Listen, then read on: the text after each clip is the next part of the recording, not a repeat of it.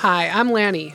On this podcast, I'll dive deep into all things home steading, cooking, schooling, making, food preservation, and scratch made everything. Our homes used to be more than just a place to sleep and charge our smartphones. The home was the heart of our families, a place where we could birth our babies, school our children, grow, raise, cook, and preserve our own food, host weddings in the pasture, and funerals in our parlor. You want to take back your autonomy and breathe new life into your home? Let's learn together. With intention, we can rely more on ourselves and less on the systems that don't serve us. This is the Greener Postures Podcast. Hey, welcome back to another episode of the Greener Postures Podcast. I'm your host, Lanny, and here we are in March. And this month is going to be all about sourdough.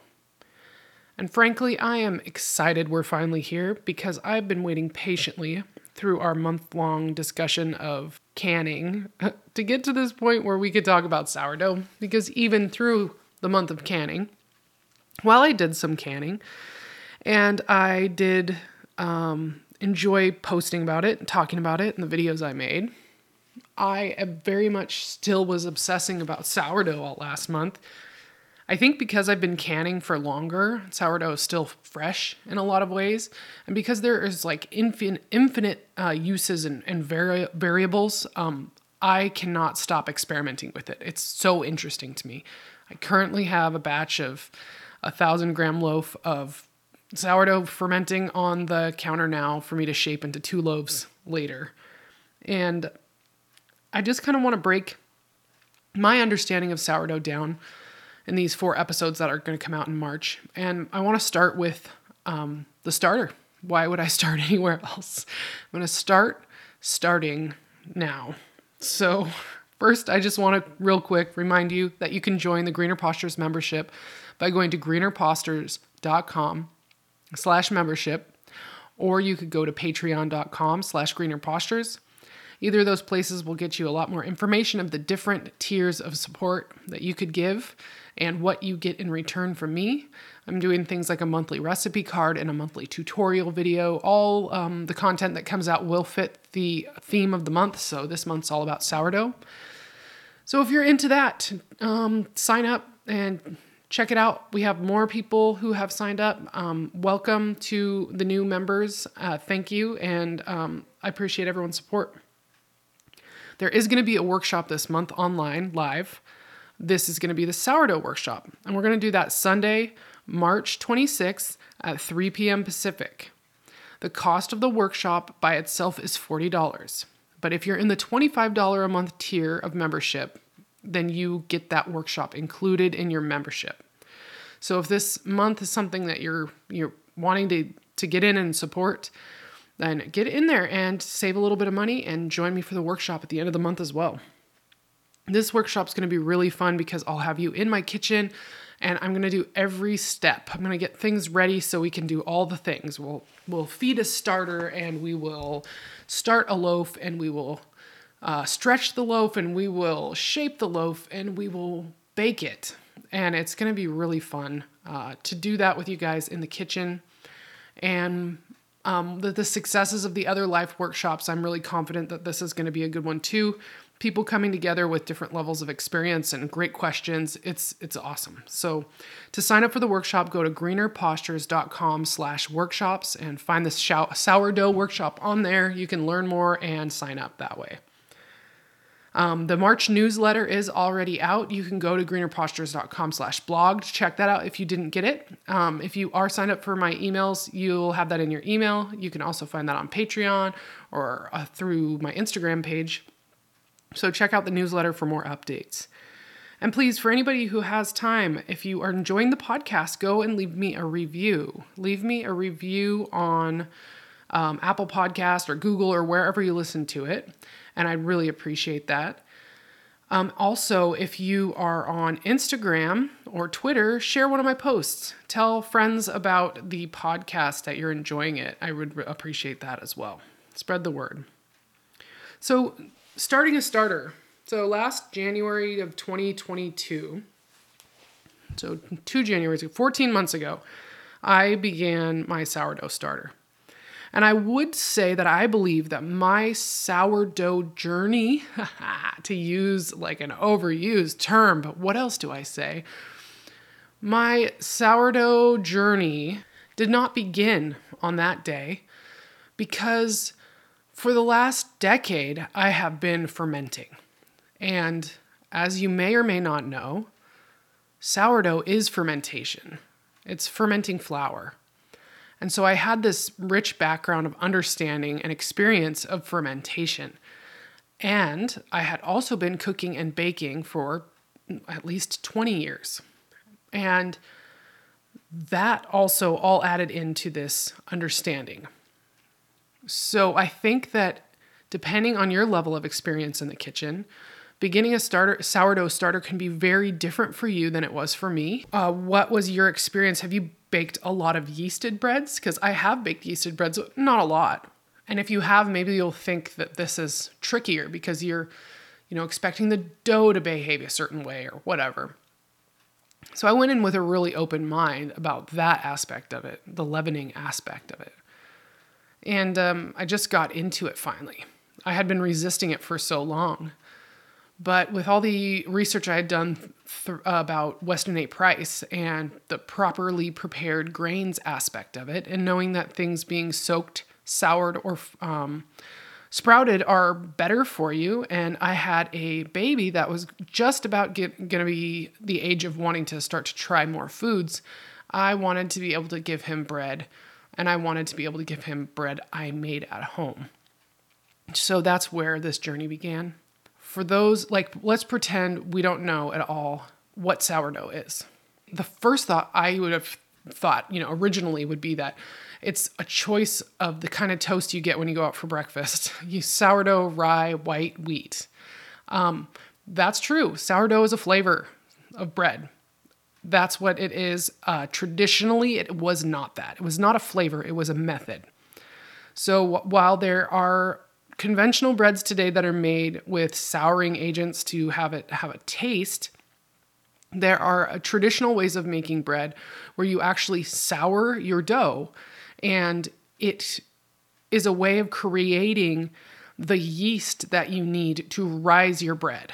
So it is a way of creating a natural leaven. And a leaven is anything that rises a bread or a dough. So that could be baking powder or baking soda, or even I think cream of tartar or other things I'm not even aware of. But the most common ones that everybody's familiar with is baking powder or baking soda, what you use in cookies or muffins or pancakes or waffles and yeast. And a lot of people think of yeast as this packet of powder that comes from the store. I think it's Red Star is the name of the most popular brand that most of us have in the store.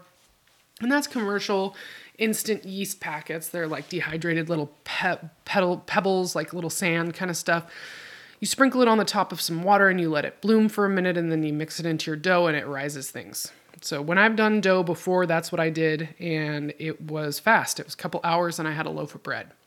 But my bread was never great. I mean, it was it was fresh bread. It's it's funny because I love really good bread. And I've been to some big cities and I like, you know, I've been to New York, I've eaten New York bagels, I've I've I've had really good Italian bread from really great bakeries, and I can appreciate a really good bread. I also just know that any bread basically that is baked at home and is fresh is re- also really good. It's just not the same thing. And so while I never made anything restaurant quality, bakery quality, I made fresh bread at home and I was pretty proud of it and it tasted good. It, it definitely went, you know. There's never any left over the next day. But when I sat out with sourdough, I really wanted to make a really good loaf that I could be proud of. Something that I could give uh, as a gift, something that would make a good sandwich, something that would make a good grilled cheese, something that would be impressive. And what I didn't really know when I started was how many other things that I could use the sourdough discard for. Um, and and as well as sourdough. So bagels, English muffins, soft pretzels, tortillas, pizza crust, cinnamon rolls, biscuits, cobbler, um, crackers. Um, I, I'm, I'm not even scratching the surface of all the different things that I've made with my fermented dough in one way or another. So this was a really great endeavor. And I'm so, so glad that I did it. It did take some time to fully understand my starter, but once I understood my starter, I could understand the dough. If you think of it as a mini version of what's going to happen when you mix a batch of bread, that is actually really useful because you're watching it in this little jar in a small form and you can see bubbles start and it starts to rise and then eventually it gets to its peak and then it starts to fall again. And when you watch that, you kind of get a little window of what the behavior of that dough will be in a larger pot. Uh, it just takes longer. So, with that, um, the method I followed to begin my starter, I, I kind of watched, I think, three different videos on YouTube, and I kind of combined what I learned from all of those using my um, reasoning based on my previous fermentation experience. So, there's lots of opinions on how to feed your starter and how to begin a starter from scratch, and none of them are wrong. The answer here is is that you're going to capture wild yeast and you're going to grow wild yeast and then you're going to use the wild yeast. Three steps. The capture phase, people will tell you can take three, five days. Mine took probably eight to 10 days until it was actually ready to go. And so, what you need to do is just combine two ingredients, flour and water, and then give it the time that it needs. So, initially, flour and water are just that flour and water. But on the flour and in the air and in our environment are tons of microbes that we cannot see. Like you probably heard me talk about when I get super excited about fermentation. Here we're working with yeast and other bacteria as well, but primarily yeast you're trying to capture and feed so that they reproduce, and then you have a colony of them, and then you can continue to perpetuate that by keeping the, them alive. And I should say, sourdough is a perpetual ferment. If you've ever heard me talk about fermentation before, and I talk about, you know, like we can do a one off kind of a ferment or perpetual ferments or continuous ferments where you have to continue taking from and feeding into this thing and keeping it like a pet. So that would be kombucha or kefir grains. Those are two really good example of, of perpetual ferments. Um, a one-off ferment could be a sauerkraut and then um, you don't need to make more of that or put anything into it. You make it once and, and age it, and, and then it's ready to go. So it is a chore in a way to have a sourdough starter. You have to, to maintain it. But really, to begin it, you just need a vessel and some flour and some water. And I could say that the water should be clean and it should not have chlorine or fluoride if at all possible. Those things just make it harder for these bacteria to do their job. So use filtered or distilled water if you can. We have a Berkey filter. I'm using that now. When I first started, I was just using my well water and that was working fine too. I um also with uh, using the Berkey, I sometimes add trace minerals into my water as well because a mineral rich environment is good. Too much salt is not good and would inhibit bacterial growth. So I, I don't, I'm not just putting salt in there, but I'm putting like a drop of trace minerals into my water as well. So, water and flour in a jar. How much? Equal parts. Just do that, equal parts. Um, and there's no benefit to having a larger portion of this sitting out and trying to collect than there is to having a smaller portion. So, to save money and waste of flour, I would have started with less. When I started, I did one cup of flour and one cup of water. And now, if I look back, I should have done a fourth a cup of flour and a fourth a cup of water in a smaller jar because that's this it's still going to you know catch this um, microbe this this yeast um, just the same. And then i can then use that to put it in what to whatever size i want to later. I just have to to start to grow it in something. So to save money i would have done a smaller batch uh, if i was doing this again. And equal flour and water, mix it very well so there's no dry spots. Scrape the sides of your jar down and put a lid on it. You I was putting a coffee filter on it because I wanted to make sure gases could escape. But I was finding it was drying the surface out and that it was not good for it. So now I use one of those plastic, uh, white plastic reusable lids for a canning jar and I just don't screw it on super tight. They're not airtight anyway. And then put a piece of tape or a rubber band around the level of the flour and, and water so that you can notice if it rises or falls. So this this stuff here has what it needs in it uh, to start to reproduce, and the yeast are gonna ha- do their thing at room temperature. So if your house is really cold, it'll be a slower process. If it's warmer, it's to be a faster process. There are factors like that. Um, another factor is the type of flour that you use. Um, I would recommend using some whole wheat flour or rye flour along with white flour in a mix um, because there are more bacteria, yeast, uh, beneficial nutrients, all of that if you're using a whole wheat berry versus if you're using a very, very filtered down uh, version of that, which is what white flour is.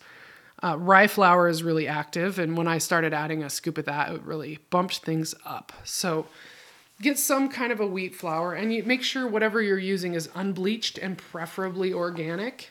Um, I don't always say you have to get everything organic, but for me, getting wheat products organic is important. Please don't just make sure it's not enriched. Make sure there's not added like um, uh, metal shavings or whatever iron and stuff. So unbleached uh, organic if you can not enriched and uh, equal parts flour and water clean water you know filtered like we talked about and then you just wait wait a couple days if you see any bubbles you're going to feed it what does feeding it mean so people have been super confused about this in the past and i was in the beginning because I thought feeding it was going to mean I was going to open the jar and put a couple of scoops of flour into it and stir it in, and that was going to be it. That's not how you feed your starter. You feed your starter by taking some of the starter and putting it into the new food. Why are we doing this? Well, the idea is, is if you have a colony of yeast, you need to take a small scoop of that colony and add that into new flour and water so that you're feeding a small amount of that yeast a whole bunch of food.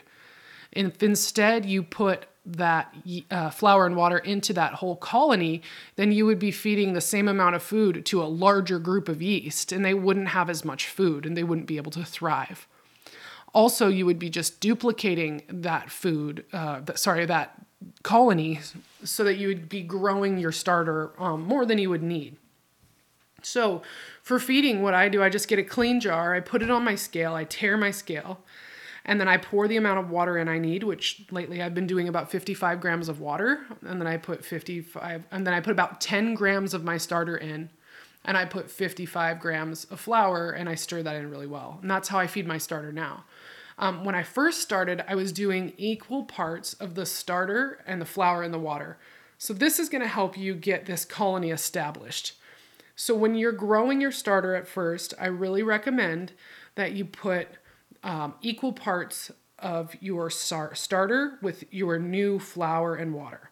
So get a clean jar, put 50 grams of water, 50 grams of flour, and 50 grams of starter and mix that all up and do the same thing. Mark it with a rubber band, put a loose lid on it, mark your date and time, and leave it alone.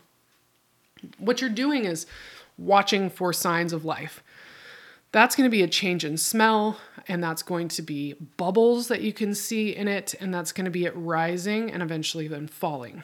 So, over the first couple of days, you might not see anything. So, some recipes recommend that you feed your starter the following day, and other recipes say that you can wait longer. For me, intuitively and understanding fermentation, I didn't believe that it was important to feed it that first day because I could tell there was no activity yet. So that means there was no yeast eating this uh, the food source. So there was no need to feed it a new food source. I needed to wait until I could see the activity from the yeast. Yeast, when it eats, will give off a CO2 that will create the bubbles, and there you go. So I waited like two or three days, um, but I did stir it a few times, and I've not seen anyone else recommend this to me. But when you're first starting and you're not seeing activity yet, stir it because all that's going to do is help those microbes move around. Maybe make it a little wetter. If you feel like you're not getting any action, add a little extra water. And I should mention with the water, you can use cold water. You can use room temperature water would be ideal, but don't use hot water because hot will kill the microbes. So, um, after you start to see some activity, you're going to start feeding that every day, once a day, preferably at the same time of day. And eventually, you're going to start to see your starter at least doubling in size and then come to a peak and then start to recede back down.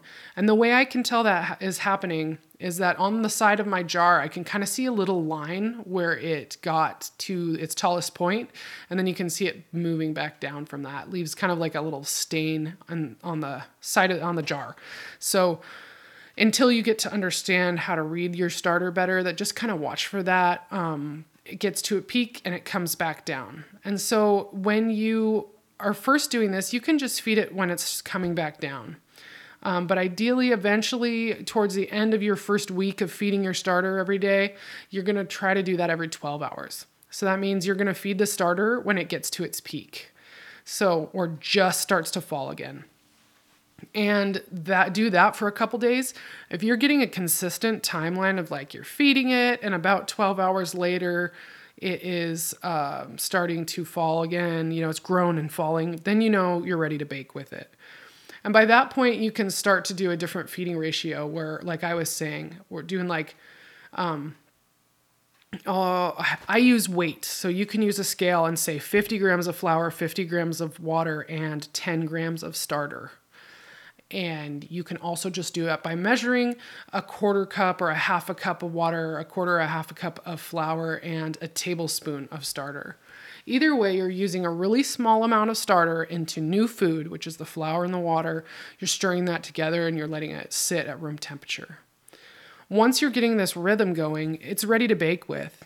And the timing for baking is you want to use the starter to start your dough when it's at its peak. So if you know you want to bake bread in the morning, then the night before you go to bed, you're going to feed your starter so that it's at its peak 12 hours later in the morning and you can start your dough. You're going to start your dough and reserve just enough um, of the starter to be able to make a new batch of, you know, feed a new batch of starter, which is only about a tablespoon. So you can make your starter kind of small um, to maintain it. And then when you know you're going to bake, just mix up as much as you know you're going to need and leave the extra to feed your your starter for the next time too to keep it going. And if you've never done any of this, this might sound confusing, but don't let it be. Um, the answer I really want, the answer that I found with all of this, experimenting myself as well as doing the research, is that there's a lot of different opinions on how to do this correctly, and none of them are really wrong. So unless it's telling you to microwave it, it's not it's not wrong. So just um, basically pick a recipe, go online, and if you're a visual learner, watch a video. If you like to read, read someone's blog post. If you like to listen, use my advice here. Just get going, get a jar, put the water and the flour in it, and see what happens. Um, as questions come up during this process, ask people questions. You know, go online, leave me a comment on one of my Instagram posts, or if you're a member, you're, you're in our Telegram group, you, you can write anybody there. Um, lots of people have done this.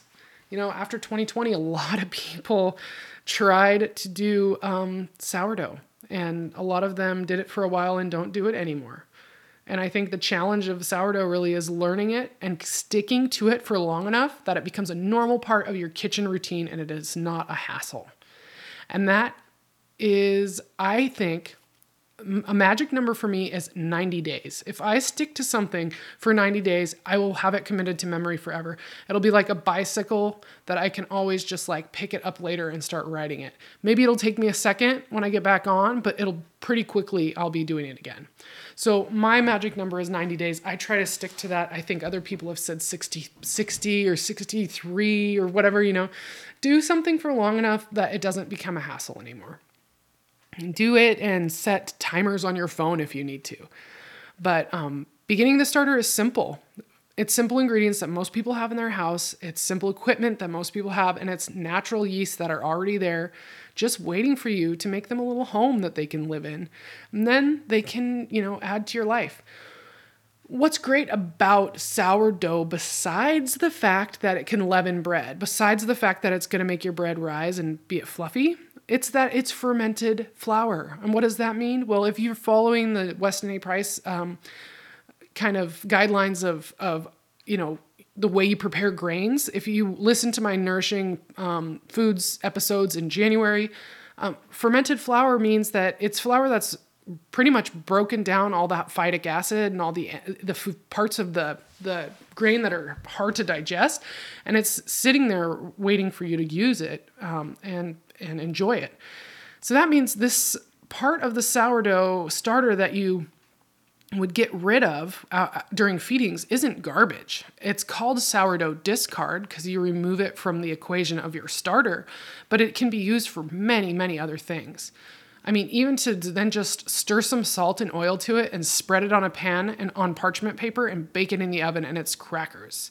Or stir in some oil and an egg and, uh, you know, get it to pancake batter texture and try frying it in a pan. You can follow recipes for sourdough starter discard, or you can just wing it. And either way, you're probably going to have something that's edible. So, a big part of this for me is having that discard on hand, and you can keep it in your fridge after it's discarded for a couple of weeks at least. And with this starter, after you're getting that consistent rise and fall every 12 hours, you can start to keep it in your refrigerator when you're not using it. And just remember to take it out and feed it 12 hours before you want to bake with it each time, and try to do that at least once a week so that it doesn't get too hungry in the fridge. And people say you need to feed it every 12 hours. People say that you should keep it on the counter and not put it in the fridge. All these things is true. When it is first beginning, it is pretty fussy. It needs a while to establish itself. But a few weeks in, after feeding that at a consistent rate, I would go at least, you know, if you can, please go a month first before you try the refrigerator. But once you do, it's not it's it's totally fine. I've forgotten I've never forgotten mine in the fridge for more than a week because I I bake at least once a week. I bake probably 3 times a week usually with it. I have other people that get bread from me now. I bake bread for our other family members. Um, so I'm not I'm I'm usually doing big batches when I'm using it and I'm I'm using it multiple times a week, but I have forgotten it on my counter and not fed it. And I say forgotten, but I'm not really forgetting it. I'm just saying I'm too lazy to do that now. I'm exhausted. I'm going to bed and I don't feed it. And guess what? It still wants to survive. So when I do feed it again, it's very excited. And I honestly think that sometimes when you don't feed something after it's well established, when you don't feed it for a while, it gets um, stronger so I think that there is a reason, you know, to put a fan on your seedlings so that their stalks grow stronger and they're not spindly. Um, there's the same thing as with your starter. Just go 24 or 48 hours once and see what happens. It's, it's not going to die.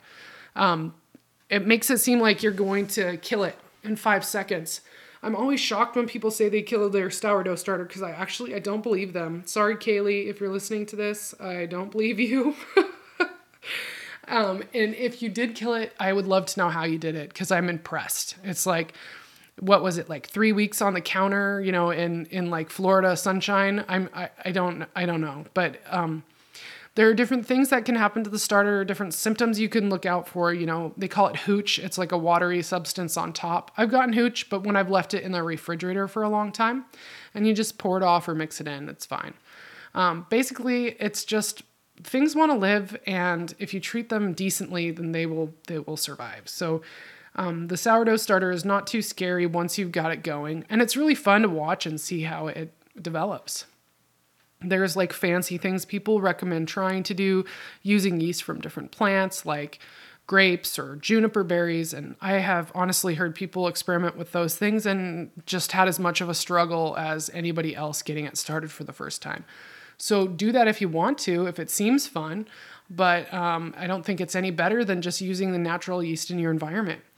And for me, using the natural yeast in my environment and on the flour that I purchased was important. I'm in a homestead, I'm in a house that my husband's great grandfather built. And so my kid's great great grandpa built this house. And I wanted to use the same yeast that maybe was around when their, you know, ancestors were baking in the same kitchen on a wood stove.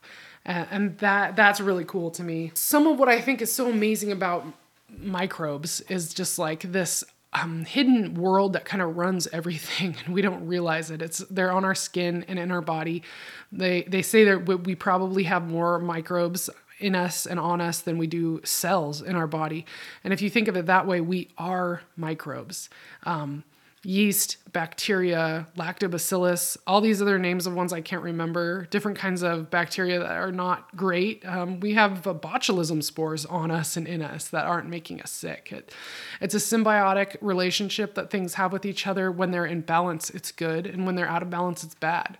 So, here's another way for you to learn more about all of that hidden world by just observing your little jar of flour and water and seeing how it develops. So, the next time on the Greener Postures podcast, I want to talk about getting started with baking. I want to talk about flour use. I want to talk about hydration. I want to talk about grinding your own flour.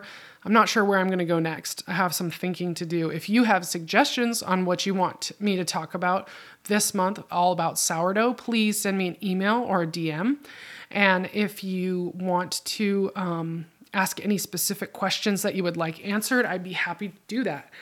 Um, if you want to sign up for the workshop, please go to greenerpostures.com slash workshops. I'd love to have you there. It's going to be great. And until next time, take care. Thanks for listening. I'm Lanny, and this was the Greener Postures Podcast. You can follow me on Instagram and Twitter at Greener Postures and subscribe to my YouTube channel, Preserving Today, by going to youtube.com slash at greener postures. Questions, feedback, or would you like to be a guest on the show? Send me a DM or you can email me at greenerpostures at pm.me. I'd love to hear from you. If you're interested in attending one of my online workshops and joining the exclusive Greener Postures Telegram group chat, go to my website, greenerpostures.com slash workshops. I hope to see you there.